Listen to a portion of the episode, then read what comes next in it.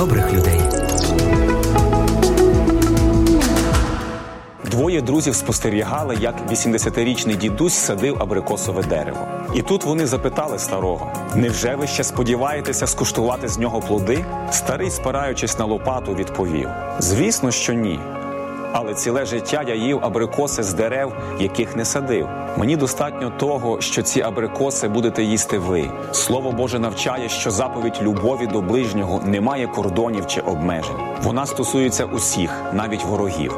У Біблії є такі слова: усе, що тільки хочете, аби робили вам люди, те робіть їм і ви, бо в цьому полягають закон та пророки. Матвія, 7 розділ, 12 вірш. Коли ми ставимося до інших так, як радив Ісус, то отримуємо повноцінну радість у житті. Бог рясно благословляє тих, хто виявляє свою любов до інших. Отже, подібно до того, як Бог виявляє любов, терпеливість і доброту до недосконалих людей, так і ми маємо ставитися до усіх, хто нас оточує. Керуючись таким принципом, ми матимемо Божі благословення.